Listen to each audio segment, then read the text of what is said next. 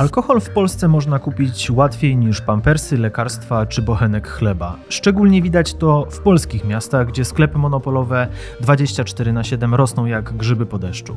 W samej Bydgoszczy jest więcej sklepów monopolowych niż w całej Norwegii. Do tego otwarte w niedzielę i święta franczyzy i stacje benzynowe, które pełnią funkcję sklepów z alkoholem. Łatwo dostępne procenty zakłócają życie mieszkańców, szczególnie w dzielnicach turystycznych. Skutki picia kosztują podatników dziesiątki miliardów złotych. W 2018 roku znowelizowano ustawę o wychowaniu w trzeźwości, przez co miasta zyskały nowe narzędzie do ograniczenia godzin sprzedaży alkoholu. Nocna prohibicja obowiązuje już w Zakopanem, Wrocławiu, Bydgoszczy czy Poznaniu. Do wprowadzenia podobnych przepisów przymierza się Kraków.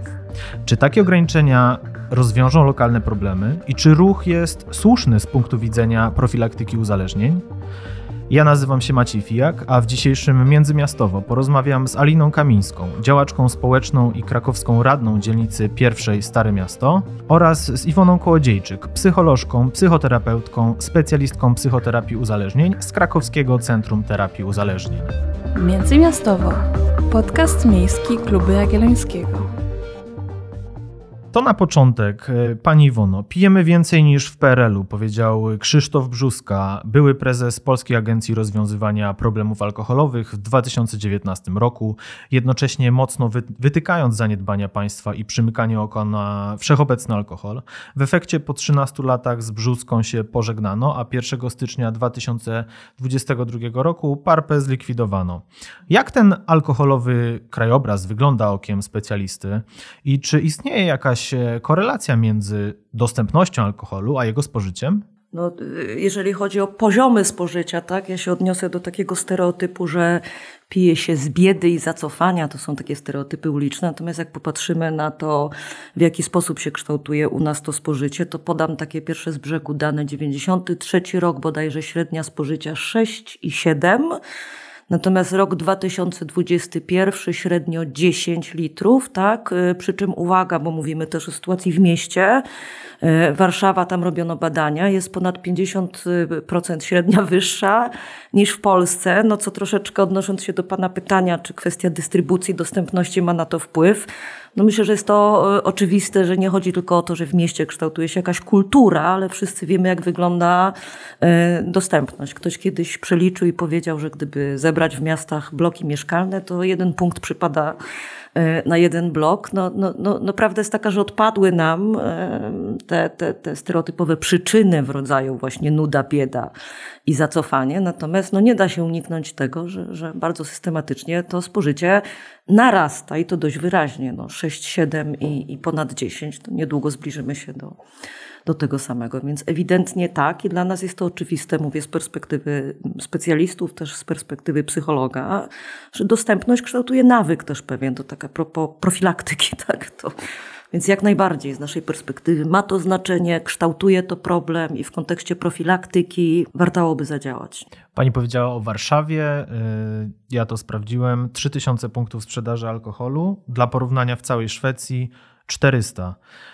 W Krakowie wygląda to nie inaczej. Pani Alina Kamińska reprezentuje mieszkańców historycznej dzielnicy Krakowa, dzielnicy numer 1, która to dzielnica zmaga się chyba z wszystkimi plagami overturizmu i gentryfikacji. Ale rozpatrując propozycję tej nocnej prohibicji, można postawić tezę, że na Kazimierzu, na Starym Mieście nie powinno być tak źle, no bo w historycznej, turystycznej dzielnicy pije się głównie w barach, pubach i restauracjach. Jak to wygląda z perspektywy przedstawicielki mieszkańców i też rozumiem samej mieszkanki, bo pani jest mieszkanką Kazimierza. Tak, witam wszystkich. Mieszkam na Kazimierzu kilkadziesiąt lat, więc mogę powiedzieć, że już ukorzeniłam się w tym historycznym miejscu. Uzupełnię tylko, że jestem z zawodu aktorką i tak naprawdę wszystko, co robię dla miasta, robię z potrzeby serca i społecznie praktycznie. I jest to dla mnie bardzo ważna praca. Uzupełnię również wypowiedź dotyczącą tego, co się dzieje w całej Polsce, zanim przejdę do naszej dzielnicy, bo szukając danych, po prostu mnie poraziło to, co przeczytałam. Mamy około 82, a nawet już więcej, około 90 000 sklepów z alkoholem w Polsce, a tylko, wobec tego, tylko 12 000 aptek. Czyli potrzebujemy alkoholu bardziej niż leków, chleba, podstawowych produktów, środków higieny. No, można by założyć tezę, że mamy problem społeczny, narodowy z tym alkoholem. I patrząc na komentarze, które pod też i moimi postami się pojawiają, mam wrażenie, że rzeczywiście coś jest na rzeczy, no ale ja nie jestem specjalistką. Co do dzielnicy pierwszej. To jest największa dzielnica Krakowa, najpiękniejsza, bo gromadzi wszystkie zabytki najważniejsze historyczne, jest strefą UNESCO, strefą dziedzictwa, jest sercem tego miasta, ale też gromadzi tak naprawdę w pigułce wszystkie problemy miasta. No i stąd jakby nasi radni dzielnicy pierwszej są bardzo aktywni i od początku jakby kadencji widzę, jak wiele osób się do nas zgłasza, jak próbujemy mediować, coś z tym wszystkim zrobić, jak jest bardzo, bardzo ciężko. Zresztą też uczestniczyłam w tym wszystkim, co się działo w 2018 roku podczas próby podjęcia konkretnych działań, czyli Rada Miasta przyjęła uchwałę ograniczającą w naszej dzielnicy sprzedaż alkoholu. Uchwała bardzo szybko została zaskarżona przez jednego przedsiębiorcę na zasadzie niesprawiedliwości społecznej i gospodarczej. Sąd Wojewódzki uchylił uchwałę Rady Miasta. Miasto wysłało to do Naczelnego Sądu i tam została znowuż wyrok Wojewódzkiego Sądu uchylony i przesłany ponownie do rozpatrzenia. Ile sobie jeszcze będziemy czekać na wyrok, to nie wiadomo. Może rok, może półtorej, może 2 lata. Aczkolwiek w międzyczasie znowelizowano tą uchwałę, ustawę, o której mówiłem. Tak, i może już będzie łatwiej, prawda? Mhm. Bo samorządy mają już pełne prawo do decydowania, co się będzie działo na całym obszarze gminy, miasta lub w jego części, jeżeli chodzi o dostępność alkoholową. Może podam trochę danych. W dzielnicy naszej pierwszej na koniec 2021 roku zanotowano pod kątem zameldowania 34 000 osób i tyle samo praktycznie, czyli 33 000 mamy w dzielnicy piątej, porównawczo. W naszej dzielnicy jest 632 koncesji na alkohol, w dzielnicy piątej 217 pozwoleń na sprzedaż alkoholu. I w 2021 roku w dzielnicy piątej ubyło 11 pozwoleń, a w naszej dzielnicy przybyło. Biorąc pod uwagę to, ile nas jest, na jakim obszarze, a ile mamy sklepów, no to można powiedzieć dramat, po prostu dramat. Na samej ulicy Miodowej mamy 8 sklepów z alkoholem, a to jest mała ulica. Czy my się musimy potykać o te nieszczęsne małpki, których dziennie w Polsce sprzedaje się 6 milionów? Czy to jest artykuł tak potrzebny, żeby stał przy kasie? Z ocen specjalistów, ekspertów, naukowców, lekarzy wynika, że jest to najsilniejsza substancja psychoaktywna. Czy zatem zgadzamy się, żeby kokaina, heroina, LSD były dostępne w sklepach 24 godziny przez dobę? Czy nas by to też tak nie bolało? A alkohol jest silniejszy i silniej uzależnia. Mnie to wszystko właśnie poraża, że jesteśmy zasypywani oskarżeniami, że dążymy do tego, żeby były na przykład meliny, a że będą taksówki jeździć. No cóż, to już ja widzę te meliny, gdzie w dobie cyfrowej można w przeciągu kilku godzin namierzyć taką melinę, a zresztą sąsiedzi by płazem nie puścili takiego miejsca. A po trzecie, czy byśmy ryzykowali alkohol z wątpliwego źródła? Sądzę, że nie. Po prostu kupimy wcześniej, jeżeli mamy tę konieczność spożycia alkoholu i będziemy siedzieć w domu. Bo problemem naszej dzielnicy jest to, że są tak zwane biforki i afterki. Czyli zanim wydamy duże pieniądze w lokalu, w knajpie, w pubie, to sobie idziemy do sklepu, kupujemy tanio flaszkę, małpkę, nie wiem, piwa. Idziemy na skwer, do bramy, ludziom w kamienicy do sieni. No i tam spożywamy, żeby już mieć te procenty wprowadzone do obiegu. Bawimy się świetnie, ale jak wracamy o 3, 4, 5, 6 rano, no to jeszcze nam mało. Zatem znowu lądujemy w tym sklepie i drzemy się, no bo świetnie się bawimy. Ważne jest to, że już jedno piwo czy 2 lampki wina zmieniają naszą percepcję, nasz sposób zachowania. Zatem nie możemy w ogóle mówić o tym, że kontrolujemy samych siebie. Stąd to, co się dzieje w naszej dzielnicy. Hałas jest wciąż wskazywany jako główny powód uciążliwości życia w naszej dzielnicy i wyprowadzek. To jest po prostu eksodus.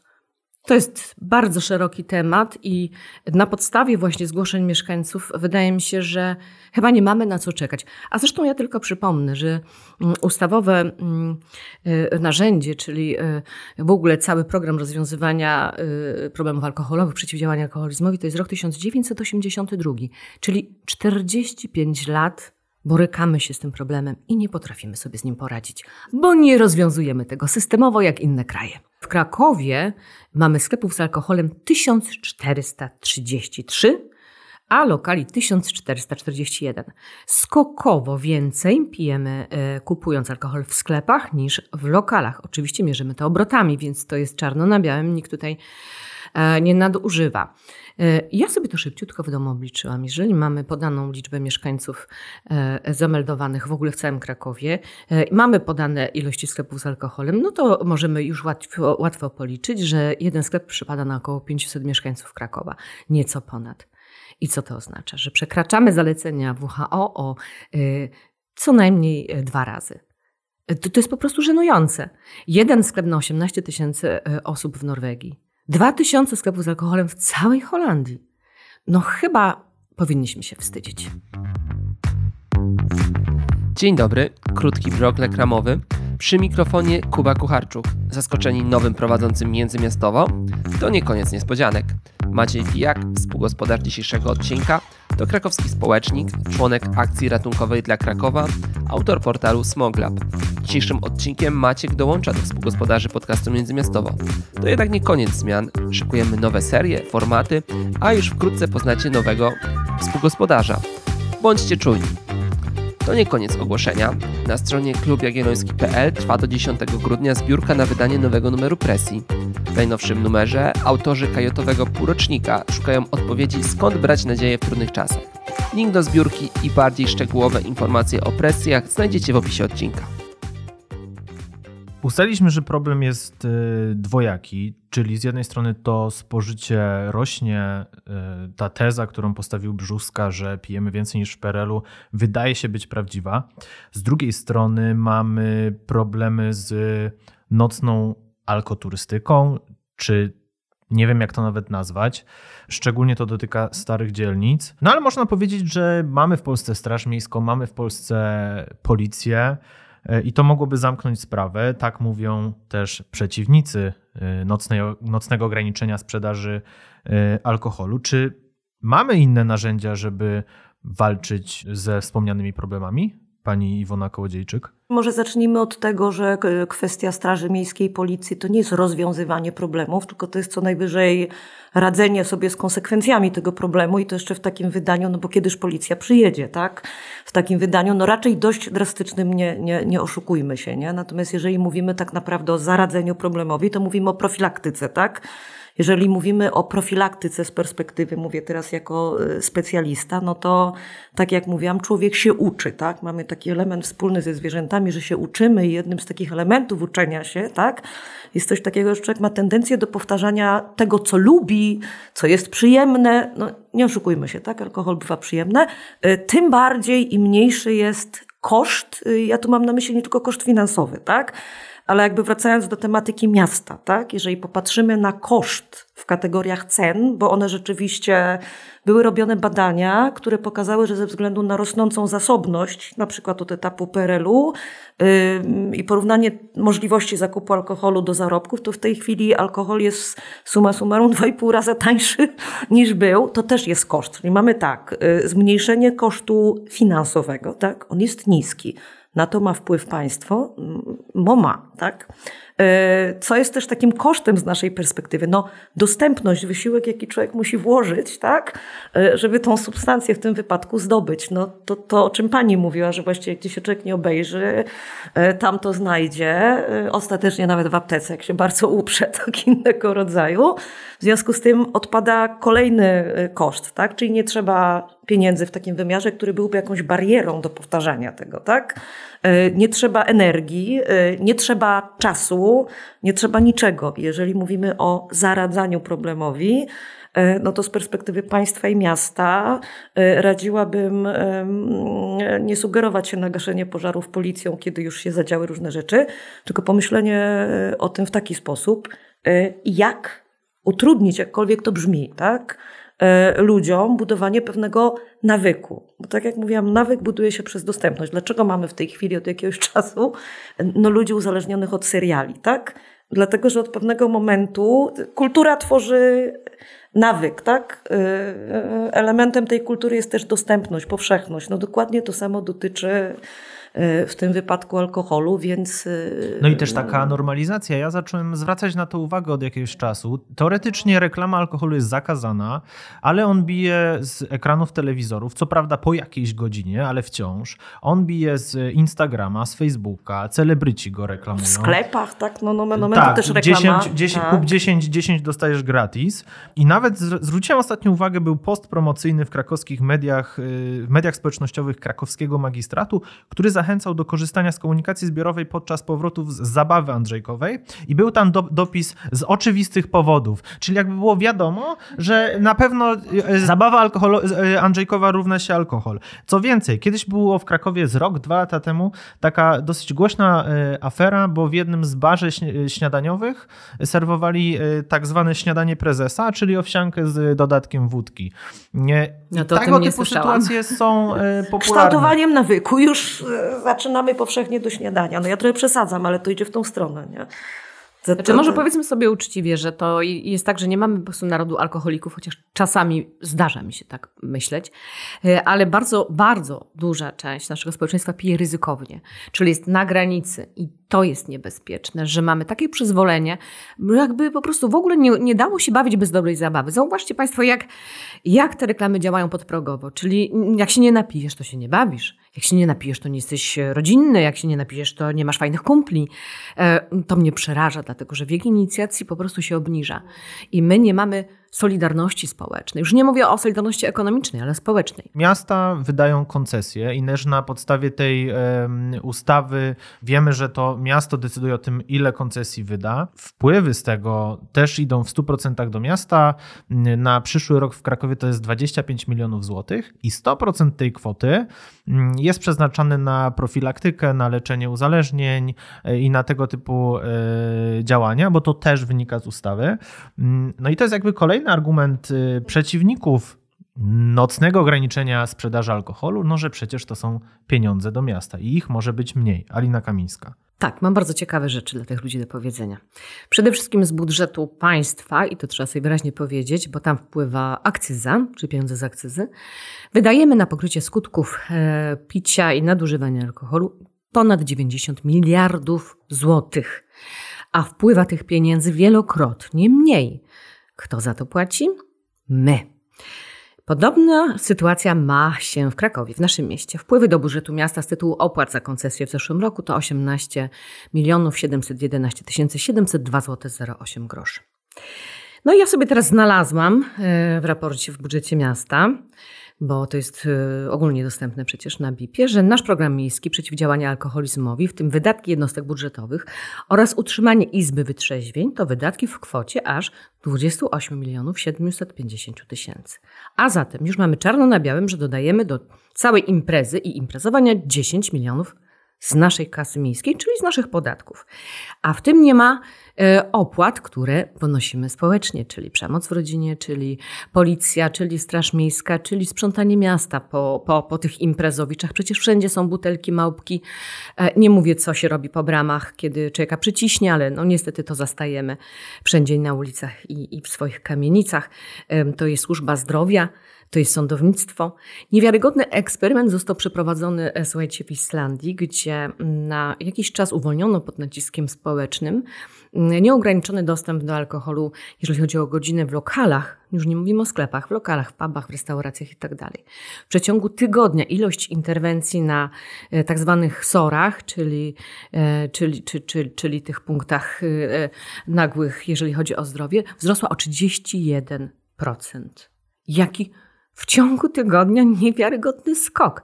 Podobne eksperymenty zrobiły Finlandia, Szwecja, I to samo, po prostu przede wszystkim zdrowie, czyli angażujemy bardzo naszych lekarzy, nasze pielęgniarki, naszych ratowników medycznych w to, żeby zajmowali się pijanymi ludźmi. Czy my się mamy na to zgadzać? No niekoniecznie chyba, prawda? Bądźmy rozsądni, co innego jest naszym celem społecznym niż zapewnianie bezpieczeństwa ludziom używającym procentów. Zresztą, bo wrócę jakby do tego najważniejszego, o czym rozmawiamy. Wielu naukowców, ekspertów w dziedzinie właśnie profilaktyki i problemów z alkoholem, to było kilkudziesięciu ekspertów z Europy, to były Stany Zjednoczone, to była Australia, stworzyły indeks, jakim mamy się posługiwać, jeżeli chcemy opanować problem z alkoholem. No i na pierwszym miejscu jest monopol państwa i dystrybucja. Tu są, w dystrybucji zawieramy punkty sprzedaży i godziny. Monopol państwa ma na przykład Norwegia, bodajże Szwecja też, czyli wszystko jest w rękach państwa i to jest właśnie 200 ileś tam sklepów tylko na przykład w Norwegii. Wtedy pełna kontrola. No nie mamy wpływu my, czyli samorząd lokalny na ceny alkoholu, no ale właśnie możemy zastosować godziny. I co się okazuje? Że najmniej skuteczny w tym indeksie jest Narodowy Program Profilaktyki i Edukacja. A tutaj wszyscy nam krzyczą, tak, trzeba edukować. Co do służb, z materiału, który widzieliśmy stworzonego przez Urząd Miasta, wynika, że żeby opanować przez policję sytuację, która jest w mieście, czyli nie wiem, no wynika z tego postawić policjanta przy każdym sklepie. Potrzebujemy 20 000 policjantów, a realnie mamy ich 2000. Żeby ich było 20 000, musimy za to zapłacić. Koło się zamyka. Ja nie widzę innej możliwości jak ograniczenie i raz, że przywrócenie ludziom spokoju, bo naprawdę ja sama byłam świadkiem, jak przestawiali samochód przy jednym ze sklepów z alkoholem, gdzie mieszkam w pobliżu, po prostu pod wpływem alkoholu. Tak im się świetnie impreza rozkręciła, że stwierdzili, że komuś przestawią na środek ulicy samochód. Był mężczyzna, który o świcie, oczywiście pijany kompletnie, biegał z nożem, rozwalał wszystko, co znalazł i starał się koniecznie kogoś znaleźć, kogo zabije. No, darł się różne tam kibolskie też teksty, no i szukał kogoś do zabicia. Przyjechało do niego ostatecznie 7 radiowozów. Miałam niezłą zabawę, no ale rzeczywiście facet był groźny. Tylko czy tak ma być w tym naszym pięknym mieście? Znaczy były też, a propos skuteczności, tak, różnych oddziaływań, pokazało się też, że to o czym pani mówiła, że edukacja, czy limity wiekowe, czy tego typu rzeczy rzeczywiście zaczynają działać pod jednym warunkiem, jeżeli są w pakiecie z tak, tym, to o musi czym być pani zestaw, mówiła. Prawda? Tak? Najlepiej działa to w zestawie. Z tą kontrolą, no bo, że tak powiem, ja się zawsze uśmiecham z tą edukacją i z tym, że w tym wypadku miasto, tak, inwestuje środki na edukowanie i szeroko pojętą profilaktykę, po czym to jest trochę taka schizofrenia, po czym na poziomie doświadczenia puszcza do społeczeństwa oko, no bo jak inaczej traktować tą dostępność, tak? Więc to jest trochę... No, zmarnowany grosz, nie przeceniajmy wiedzy, tak, kiedy doświadczenie tak naprawdę, doświadczenie jest komunikatem, nie? Czyli jest zupełnie inne, więc to jest po prostu marnowanie pieniędzy podatnika. Szczególnie edukacja młodzieży. No przepraszam bardzo. No, znaczy ja nie mówię edukacji nie, natomiast to musi mieć dwie nogi, nie? Bo inaczej to... Też są badania dotyczące młodzieży, że jeżeli młody człowiek ma w przeciągu 10 minut jazdy samochodem dostęp do większej ilości sklepów z alkoholem, to jego inicjacja alkoholowa jest szybsza i jednak ta możliwość uzależnienia się również jest znacznie większa. Czyli to jest ogromna dostępność. Też jedno z badań, które mnie zaskoczyło. Na 100 000 nowych sklepów z alkoholem, średnio, bo to są badania oczywiście statystyczne, 1000 zgonów więcej i to mężczyzn w wieku produkcyjnym między 18 a 44 rokiem życia. Ja się zastanawiam, co się dzieje jakby w narodzie, że takie twarde dane nie trafiają do ludzi. Właśnie wspomniany Brzózka powiedział, że Polacy są bardziej przywiązani, znaczy, że Polacy są przywiązani do dostępu do wódki, tak jak obywatele Stanów Zjednoczonych do dostępu do broni. I chyba coś w tym jest, bo patrząc właśnie na reakcje, które pojawiają się przy wprowadzaniu, czy przy samych propozycjach wprowadzania tego typu ograniczeń pojawiają się argumenty, z którymi w większości pani się już chyba dzisiaj rozprawiły, czyli będą myliny, nie chcecie, nie kupujcie, powrót do PRL-u, trzeba edukować, wystarczy edukować. Chciałam powiedzieć o tym argumencie takim z pozoru logicznym a propos tak zwanych melin, bo tu jest pewien błąd w postrzeganiu. Ja powiem tak, proszę mi wierzyć, że średnia przeciętna osób, które używają i być może nawet w dłuższej perspektywie są na drodze do uzależnienia, ale jeszcze tam nie są. Sprawa tutaj wygląda zupełnie inaczej. Ludzie, którzy używają, jest to element jakiegoś nawyku, niekoniecznie posuną się do tego, żeby pójść do tak zwanej meliny. To jest zachowanie właściwe bardziej dla osób, które już są na tyle związane, że tak powiem, z substancją, żeby jakby nie mieszać wszystkich używających, w tym też grupy zagrożonej, ale nieuzależnionej, jakby z tym samym schematem zachowania. Bo zapewniam, że to nie jest tak, że w kontekście każdej imprezy będzie tak prosto wyjść o 23, bo ktoś ma fantazję i pójść do meliny. To nie jest tak. To jest rodzaj ograniczenia i to nie jest prawda, że wszyscy, którzy używają i być może przez to będą mieli jutro problem, są dzisiaj na takim etapie, że pokonają każdą przeszkodę, żeby się do środka dostać. I to jest też nasza szansa i to jest po prostu nieprawda, tak? Odwracając trochę to, co właśnie pani powiedziała, czy taka dostępność 24/7 może być jakimś wyzwalaczem dla osoby, która boryka się z problemem alkoholowym? Wie pan co, dla osoby, która się już boryka, to bez dwóch zdań to bardzo potężnym. Ja tak o tych nawykach, ale w mojej działce to tak działa, tak, że im bliżej i im krótsza droga do sięgnięcia po to, czego potrzebę mam, a to jest istota uzależnienia, tym jakby mniej czasu, płotków do tego, żeby być może czasem kiedyś, a to czasem kiedyś to jest czasem ludzie się wieszają, czasem dlatego, że mieli, czasem ktoś dostaje, tak? Dlatego poza tym ja chcę wrócić a propos dostępności, o tym, co pani mówiła o skutkach, o konsekwencjach, że to daleko wykracza poza, nie wiem, takie stereotypy, że ktoś się z kimś pobije. To są rodziny, to jest przemoc, to są różne działania impulsywne. Ja chcę też zwrócić uwagę na jedną rzecz. Do tego typu skutków przyczyniają się nie tylko osoby uzależnione. Alkohol to jest taka substancja psychoaktywna, która co do zasady w większości z nas powoduje zwolnienie tak zwanych hamulców. Impulsywność. W związku z tym mamy wiele kosztów, ja to tak pozwolę sobie nazwać, nie dlatego, że używa alkoholu ktoś, kto jest uzależniony, tylko że używa substancji chemicznej, która z odpowiednią częstotliwością, w odpowiedniej ilości, bo jest tania, tak, przyjmowana, skłania do robienia różnych rzeczy, delikatnie mówiąc, niebezpiecznych, tak czy siak wracających w postaci kosztu do społeczeństwa. Nie? To są też wszystkie wizyty na SOR-ach, które prawdopodobnie nie są ujęte w statystykach jako wizyty spowodowane wpływem alkoholu. Ale jeszcze wracając do tego, co Kraków proponuje. Pytanie do pani radnej Kamińskiej. Jak wygląda ta propozycja miasta? Jakie są szczegóły? Tam jest kilka opcji z tego, co wiem, leżących na stole. Tak, mieszkańcy mogą wypełnić ankietę. Ona jest w formie online, można ją internetowo wypełnić, można w wersjach papierowych w różnych punktach.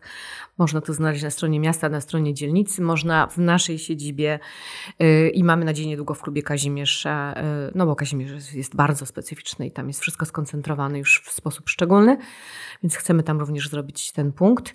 Mieszkańcy, jeżeli są za ograniczeniami, to oczywiście wklepują czy tam wpisują tak w odpowiedniej krateczce i potem przechodzą dalej. Jeżeli chodzi o internetowy system, to on przepuszcza dalej, bo jeżeli nie jesteś, to cię zamyka jakby w możliwości odpowiadania dalej. Natomiast jeżeli tak, to jest tam bodajże, o ile dobrze pamiętam, 3 wersje, czy od 22, czy od 23, czy od 24 i czy do 5, czy do 6 rano. Także każdy może wybrać to, co uważa za słuszne, jak również obszar, czy na całym mieście, czy tylko w określonych dzielnicach. Czyli podsumowując, edukacja jak najbardziej tak, ale z jednoczesnymi ograniczeniami. Do tego prawdopodobnie jakiegoś typu zakaz reklamy i podniesienie ceny jednostkowej alkoholu. To mogłoby rozwiązać wiele problemów. Czy zgadza się z tym pani Iwona Kołodziejczyk? Tak, jak najbardziej. Jeszcze jedno słowo a propos tej edukacji. Wydaje mnie się, że tak powiem, że jeżeli już te oddziaływania edukacyjne są, to one są zadziwiająco rzadko, mówię o tych rzeczywiście szeroko dostępnych dla społeczeństwa, one są zadziwiająco rzadko robione w formie, tak powiem, takiego wykresu kołowego, który ze względów materialnych pokaże ludziom, że i w jaki sposób to ich dotyka. Tak? Bo my sobie tutaj mówimy o pieniądzach, o kosztach, o różnych rzeczach, natomiast ta edukacja często dotyczy tego, będzie problem w rodzinie, tak? Zupełnie jakby nie tego, co na ludzi, no przepraszam, działa. Część albo zajęcia sportowe, tak? Bo w ramach tych programów są zajęcia sportowe dla dzieci. Okej, bardzo w porządku, no ale mało. Myślę, że część ludzi nie zdaje sobie naprawdę sprawy z tego, że to zagląda do ich portfela. Przepraszam, taka jest natura ludzka. Znowu idę w doświadczenie. Jeżeli w jakiś sposób ludzie sobie nie uświadomią, że mówimy o ich pieniądzach, tak? Ja powiem tyle, podsumowując może taką szkodą. Sprzedaż alkoholu w detalu w Krakowie w 2021 roku to jest 1 miliard obrotu. Potężne pieniądze, potężna siła, potężny nacisk. My musimy sobie z tym poradzić.